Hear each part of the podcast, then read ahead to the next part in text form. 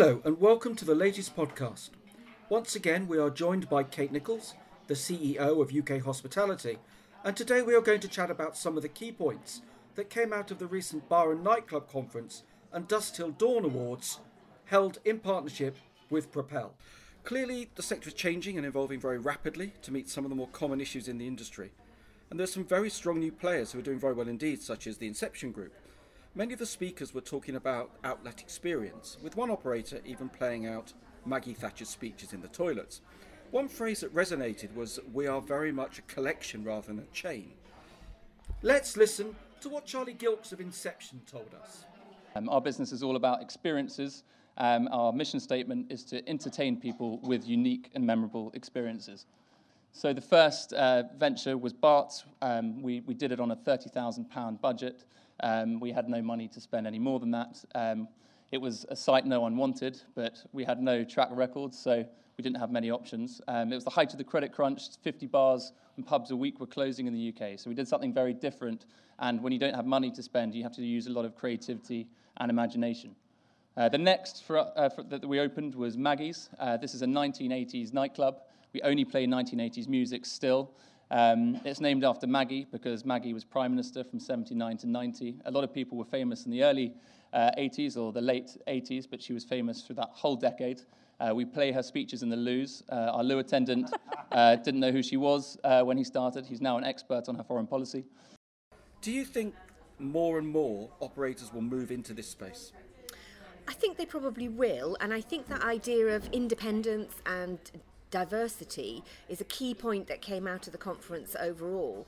Um, we have had quite a, a, shock over the last 10 years for the late night sector, um, and we lost a lot of outlets along the way. However, that sector is now stabilised and it's quite vibrant. And what you're seeing from the operators who were speaking at the uh, conference is that there's a, a strong appetite for people still wanting to go out late at night, but those customers are more discerning and they're looking for an individual experience. And I think the late night sector, more than any other in hospitality, is one where customers do look for that point of differentiation, and the uh, operators within the, the space are, as you say, less of a chain, more of a collection of individual outlets. Even for the largest operators like Deltic and Novus that uh, we heard from at the, the conference, they are looking to personalise and individualise each of their spaces. Talking of, of Novus that you just mentioned, um, interesting to hear Toby Smith has, has changed from a pure late night operator to more of a daytime business with his uh, tank and paddle, and he, even having a, a digital only brand. Do you think this is due to the increasing cost of regulation and legislation as much as way the market is going? I think it's a bit of both. Um, and you know, if you if you listen to some of Toby's comments later on, um, he was basically saying that uh, a late night business is an incredibly complicated business. It's very complex yes. to run. There's many moving parts, and you've got to spin a lot of plates. And every pound of extra cost that goes onto a late night business, you need to take an awful lot more over the bar. You, on average, four to five pounds uh, in, in, order to make a profit. And so that's a warning back to the um, local authorities and national government about the cost of regulation on the late night sector. Um, we need to have those vibrant late night. Um, destination outlets. That's important for pulling people through the town centres and high streets in the early evening from that shoulder period from retail and through into the evening. What also I think is, is, is, telling as a result of that that there is a change in the market. What we heard at the conference was that late night customers are now not just looking for that late night entertainment, that disco, that nightclub experience. They're also wanting late night food, late night drink, and really good quality products. And that's what Toby's new business is, is offering in a different form of space. Here's a little of how Toby explained it. So the Novus business effectively had a late night estate that was about 25 sites, 25 sites across the country. If you haven't heard of them, they're things like Tiger Tiger, Forge, Loop, Sway, those sort of things. Now, what's happened since this conference last year um, and is currently in train and happening now is that we've actually sold uh, part of the late night business. So um, we've exited 15 of the late night estate to, uh, to Stonegate. They were, uh, that exchanged in July, and we're just in the process of moving those sites over by way of um, the deep joy of landlord assignments in London. Um, if you've never done that, it's something all of you should experience in life. Um, and if you don't want to do it yourself, get your worst enemy to do it. So it's all great fun. So we're in the process of doing that. What does that mean? That means that the remainder of the late night estate, so that's 10 sites, is currently on the market. So um, we have a stated aim of exiting the late night business. We've done one big chunk of it, and then we've got individual sales and group sales of the remainder. An important fact for those people in the room today is that perhaps the most iconic and famous uh, bar and club, uh, maybe even in Europe, um, is actually on the market as we speak for the first time since it opened. Um, so Tiger Tiger Haymarket, so just over the road there, is actually on the market as we speak for the first time in 20 years. Um, so uh, quite a big, uh, a big opportunity for somebody uh, should they want to take that on um, and has deep pockets. Um, so, um, what does that mean for the business? That then means without our late night business, and we're in the in the background uh, working away on that, um, that will then be focused very much on three key drive brands for um, our, our business going forward. Um, Balls Brothers, I'll come on to that in a minute. Um, Tank and Paddle, which Kate just mentioned, our newest uh, addition to the portfolio. And then Late Night London. Now, Late Night London is our first foray into a business that doesn't have four walls, doesn't have any tables, doesn't have any bartenders, um, and isn't actually bricks and mortar. You mentioned um, the way the market's changing, and uh, we also see that the research shows that uh, 33% of people now prefer the kind of destination you just mentioned rather than the 19% in 2016. Do you think this uh, trend will continue, or do you think the nightclub still has a role, the traditional nightclub still has a role in people's hospitality and portfolio, uh, entertainment portfolio, given that we are all drinking less alcohol? Well, I think the nightclub and going out for a, for a big night out, um, the nightclub experience has never been about alcohol. Even in the heyday of the super clubs, people didn't really go there to drink. That was that was obviously their USP. You could get a drink late at night and after hours in a nightclub. But um, you know, if you look at the trends, people used to go on average and, and drink two and a half drinks. Um, they're now drinking 1.8. So yes, there's fewer drinks being being drunk. The nightclub experience will always be a younger person's experience, um, and what we're seeing there is is there's still quite a lot of appetite. That's holding up well. Uh, and from the same set of statistics that were presented at the conference, we saw that 53% of people were open to being attracted back to the nightclub um, and seeing how it had changed over, over recent years. Um, I do think it's interesting that late night food has taken over and that people are looking at restaurants. It's a, a, sign of how innovative restaurants have been, that they are no longer just a sort of one destination point. They are able to keep people throughout the evening. And you can see people like Columbo Group um, who have Blues Kitchen where you can go and have some early evening food and then it morphs into a late night entertainment venue. Um, but I do think that that trend will continue towards, towards more and more food as you get late nights, food markets, street feast, etc.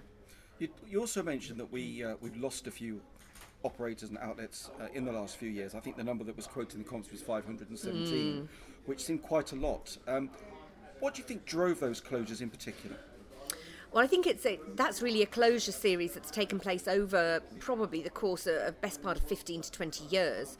Um, obviously, that was uh, started by uh, changes in licensing legislation, which meant that late night clubs lost their USP. That was in 2005. Um, and then the, the sector has gone through some structural changes as a result of that and was, was coming out of the other end uh, when we went into the financial crash um, of 2008 9 and the smoking ban. So we've had a series of perfect storms one in 2005 when the legislation changed around alcohol licensing one when we had the financial crash and smoking ban, and then more recently where we've had increases that have hit hospitality particularly hard over the last two years. Nightclubs have been uh, not been exempt from that. They've been a bit more insulated than some of the high street operators, but they've hit with national living wage, business rates, regulatory changes.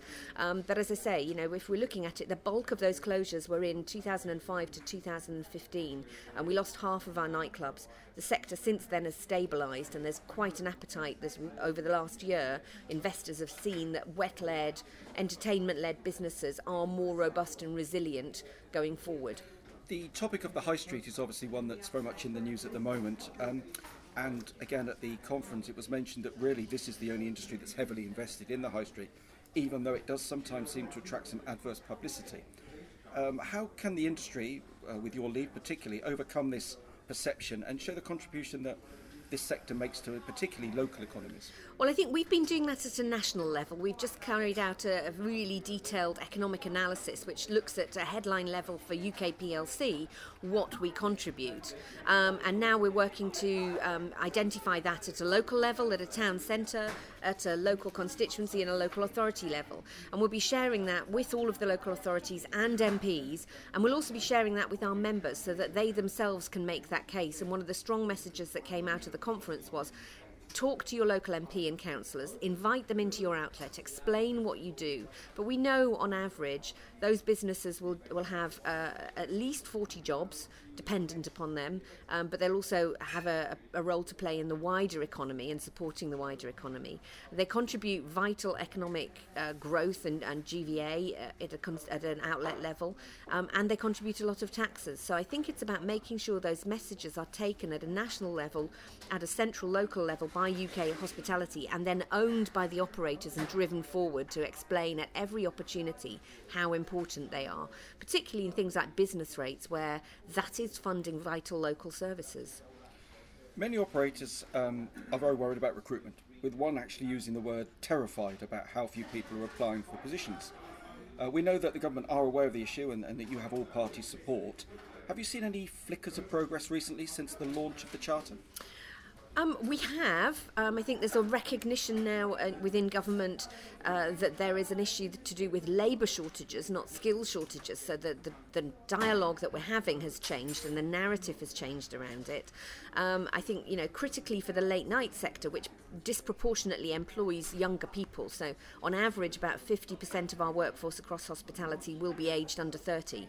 When you get into the late night sector, it rises to two thirds of the workforce. So that's quite significant where you're looking at 18 to 24, 18 to 30 year olds. We know that there is a, a demographic demographic deficit that's happened there. We've got fewer people being born, and we've got 200,000 fewer 18 to 24 year olds due to enter the workforce in 2020, and, and that's not going to improve until 2030. So, our message to government is that this is not about skills, this is not about our inability to attract workers, this is not our, about um, our failure to work proactively with schools, colleges, young people who are UK born. This is simply a lack of bodies, and that's where we're not getting much progress at the moment. But we are continuing to push away because the government's taken a fundamental wrong turn in looking at low skills and high skills and applying a migration policy that isn't based on economic need. Andrew from Be At One also talked a lot about staff training, and he also mentioned retention, how about how we keep people in the industry, and obviously crucial is attracting younger and creative people, and also mentioned that working in this industry can be very long hours. Here's what he touched on. So we talk within the business. It's one of the things that I learned from the founders of Be At One about four wall theory. Fundamentally, we focus about what's going on in our four walls. It's good theory. Um, how do we do that? It's the brand pillars. So we look at great service, great cocktails, and great atmosphere. And in order to deliver great service, it's all about recruiting personality, and then we train skill. We have a fantastic training program for our bartenders. Actually, with the acquisition from Stonegate, our management training program is going to improve as well. So it's not all bad news for any of you that are concerned about us. We're in a really good place. We have retention plans for our bartenders, and we have development plans for all of them. Bartenders really are part of our USP within Be At One. And as you saw from the video, we celebrate success. We have a fantastic bartender challenge program, and we have a, a, an absolutely awesome staff party. Believe you me, it's good fun. Um, service culture, we don't have 17 steps of service in Be At One. It's all very, very simple. We are a simple business. We work on 5, 60, 30. So we want to acknowledge our guests within five seconds. All of our cocktails can be made within 60 seconds. So if you order four drinks, it'll take four minutes. And then change back in 30 seconds. We look at those really important moments of truth for our guests, and we make sure that we deliver on them. It's quite complicated. It takes us longer to train our bartenders because we have so many different drinks on the menu. But our guests genuinely like it. And obviously, quality being good as well. So our cocktails are really important. So again, those are the four things that we focus on. High quality ingredients, innovation, need to be visually appealing and consistent. And the atmosphere. Again, most of you have been to Be At One, so you'll know that we do have great atmosphere in our bars. We train that in. It doesn't happen by chance. We train our managers on how to manage the atmosphere on shift. We let the bartenders be themselves, and we know who our guests are, so we spend a lot of time talking to our guests, and we listen to them, and we act on it. There's a few challenges in there. How do you think we can start overcoming those? Well, I think we need to have uh, an overarching recruitment campaign that goes out and explains to young people the benefits of working in the sector. Um, yes, there might be long hours or there might be late hours, but also we are a beacon of flexible working. Long hours or later hours in the evening can suit some people, uh, and late hours don't always have to equate to long hours. So, you know, I was talking to somebody who worked at um, Novus who was saying that actually she was ops director and she'd managed to combine having a, a, really rewarding career in the late night sector with motherhood precisely because she worked in the evenings and late at night rather than necessarily during the day. Also, I think what we need to do is explain to young people the career opportunities that are open to them and explore how creative it is. So we know that young people are really interested in food, they're really interested in music. It's about explaining the careers that they can have there um, and how that we can help them to be the best they can be and to be creative. How working flexibly for one of our operators could allow them to combine it with a plural career. Um, and it's also about making sure that we focus on uh, career progression. So, you know, if you start at a, a nightclub, you can start at an 18 year old, you can be behind the bar. Within two years, you will, if you, if you are hardworking and want to have that opportunity, you can rise to be an outlet manager. So, in your early 20s, you can be earning a very good salary and running a multi million pound outlet. Your work with Sarah Clover was uh, was very interesting to listen to, uh, especially regarding policing and closure policy. Um, and it seems that uh, some real benefits have already been enjoyed. Let's listen to what she said. It's not just a question of what the law is, it's a question of what our decision makers and our regulators believe that it is, which is not necessarily the same thing. Had an officer, council officer as it happens, not a police officer, say to me last week um, that she knew that such and such so and so wasn't, in fact, the law, but in her opinion, it was the spirit of the law. And um, that is why we had to do it. Um, and I said I was going to spiritually, judicially review her. Um, and that's how that story ends. So, policing can be a very difficult job, as we know, and I'm only being slightly tongue in cheek here. Uh, it is a difficult job. But for that reason, it can sometimes be quite tempting for the police to take shortcuts and make it a little bit simpler than it would otherwise be. Um, and it is um, these shortcuts that sometimes we have to um, deal with and try and balance out. Could you highlight some of those wins? Yes, well, I think the most significant one um, was making sure that the Home Office, the police, and local authorities understood what the legislation said and changed the guidance around the, the weight that was put on police evidence. So, back in 2010, when, uh, when the government first came in, they reviewed the Licensing Act and they decided to give a disproportionate weight to police evidence. And they said that the police were best placed to provide expert witness testimony on crime and disorder, which we don't dispute, but they went further than that and said that uh, police evidence should be taken as read, should not be challenged, and what we've seen, therefore, is that the police evidence has been accepted without question by local authorities, and anything the police have asked for has been granted. Um, and that that's a big win that we've managed to secure that the government has acknowledged that that's a wrong interpretation of the law and guidance and that will be overturned. The second one that we've um, won recently is that um, police closure powers, again, that isn't set out in statutory guidance. It's now set out in statutory guidance, and the Home Office has carefully circumscribed the powers that the police have. So, again, poor briefing, poor training given to police officers, gave the impression that the police officers could walk into a premises, find something they disliked, and tell somebody that they were going to close them on the spot unless they did what they wanted. And that threat was illegal, um, and we've successfully challenged that. And it means that uh, operators now should be cautious about being forced to um, do something just because the police come in and say it. So clarifying that the police can't come and close you down is fundamental towards the end of the conference, we, we had a panel discussion, and um, a few interesting uh, points came out of that. Particularly, I think you uh, you highlighted that there was a lack of women both on the panel and actually particularly in the industry. So it's a wider issue, women uh, in senior positions. But do you think hospitality is a little behind the curve on this? I think we've got a long way to, a little way to go. Um, I, I, think we, we are seeing significant improvements in this. The number of women in the sector has grown and increased. Uh, what we need to work on is, is making sure that those women, we've got about, we've probably got a disproportionate number of women at lower levels of management. So if you go to an, an outlet manager or if you go to, to lower management levels in head office, you're probably looking at 60, 70% women versus men. It's getting them up to the C suite level and uh, at industry leadership. That will just take time. Um, and some of the initiatives that the government has put in place are starting to have an effect, as well as some of the changes that the operators are making to, to recognise the wider contribution that women make and find a way of, of bringing people up through the marketing and HR route onto the board. Um, and one of the things we did in the same week as the conference was to launch a new women's mentoring scheme for women in hospitality in order to provide those ladders up and to help those senior women who are at a senior level of management already to get up to the next serious levels of senior management and C suite. All of the uh, speakers on, on the panel express a positive sentiment, were optimistic in mostly about the, the future of the industry. But there was one comment uh, in the conference about how this leaves casual dining, which clearly has had some, some, some problems over the last few years. Where do you think casual dining needs to go now if it's going to stay prominent on our high streets? Well, I think people forget that casual dining as a sector is a very new, young sector. You know, if you look at pubs and nightclubs, they've been around for, for donkey's years. Casual dining, the most mature brands are only about 20 years old. Um, in fact, we've had a casual dining revolution on the high street since 2009 with that explosion of food led businesses, coffee shops, and chains that have entered the, the market. I think, therefore, you know, you, are bound to go through some, some teething problems.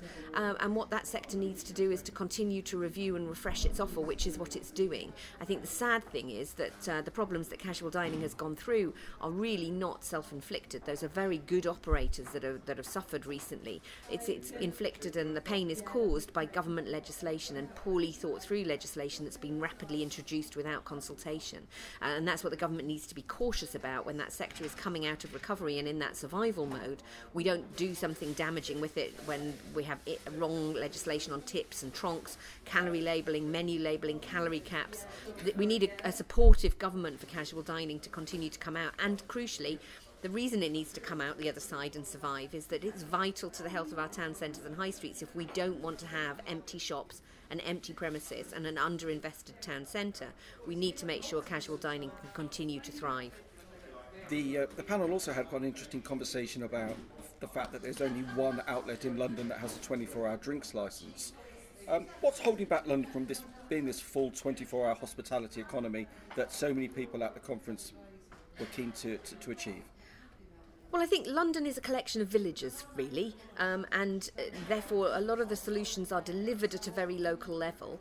Um, and the challenge we've got is that London's a very busy city, it's a very dynamic city, but it's a city where residents live cheek by jowl alongside um, entertainment users, hospitality businesses. That's what gives it its vibrancy and dynamism, but it also means that there's an inhibitor in, in the, the opening hours. Um, I think what we need to make sure, I think 24 hour London and 24 hour cities are a misnomer. There's, there's not many people who actually want 24 hour, um, but we do need to make sure we've got flexibility and an understanding of, of the needs and the spaces of all within the city centres. So I think local authorities need to plan positively for hospitality growth and to make sure that it's, it's uh, the, the challenges of living alongside entertainment users are uh, reflected um, and make sure that they understand the economic importance of those businesses before they just take a very top down controlling approach to preventing longer hours or more flexible trading. So the hospitality industry's glass is clearly half full, looks like it's getting fuller, as we can hear now from one panel member who was very clear about the future actually recognise it as a good place. So not the enemy, but yeah. a friend and something that actually, if you look at the nighttime and the daytime economy, they are linked. And you know what? If you actually shut all the bars and nightclubs and you run round and some councils and police are like Spike on, off that dog off Tom and Jerry, barking away at us all until we all sort of stay in and never come out again. Well, then what happens is, of course, you end up with the shops, the nail bars start sh- shutting and the hairdressers start shutting and the clothes stop shut. there's this understanding. I've definitely got this sea change, this feel, this oil tanker is turning. And there's this, ah, maybe these are all right. Maybe partly because retail is in such disarray because of online and out of town, and there's only two other answers, and that's leisure and resi. Mm. And if we can somehow work out how to live side by side, yes, it's as obvious as zoning, then actually we should be okay. We're getting there, I think. I do definitely feel fairly optimistic about that. I was going to say, so you're a glass half full. Uh, I always am. But for this time, I've got a reason. Yeah. And in terms of the, the, the biggest threats, uh, is it still business rates that are the, one of the big threats? It's, it's this pecking away at our margins. That's what it's 1% here, 1% there every year. Business rates are, you know, for us, half a percent. And uh, uh, national living wage, minimum wage, that's, you know, 1.5%. And duty, if we didn't put our prices up, another half percent. You know, we need to have a good uh, solid, investable, top to bottom line KPI P&L. And that's, it's that nibbling away, and, and, business rates is just one of them. It's an annoying one, and everyone sort of latches onto it as a big one. But to me, it's a number of them. And, you know, I've seen a, a margin erosion of around about 3% in three years. But if you had one message for the Chancellor as we approach the budget, what would that be? I think you know it, it, you're absolutely right. The hospitality gla- industry glass is, is half full and could be fuller. You know we're set fair for growth. Our projected growth is 5.5 percent. It has been 9%. Um, we're projected to increase our employment, um, but we could do more. We were generating one in six of net new jobs, and we've slipped back on that. So the message for the Chancellor is clear. This is an industry that is a, a goose that continues to lay golden eggs. It's struggled over the last two years as a result of changes that he's introduced or his government has introduced that have wiped the margin of those businesses by about 20 to 30 percent if you want to make sure that we can continue delivering jobs, growth, and investment in communities and high streets and town centres up and down the country, and providing good quality jobs, you need to give us a break. And in particular, we need to reform business rates and we need a freeze on business rates increases for the next two years.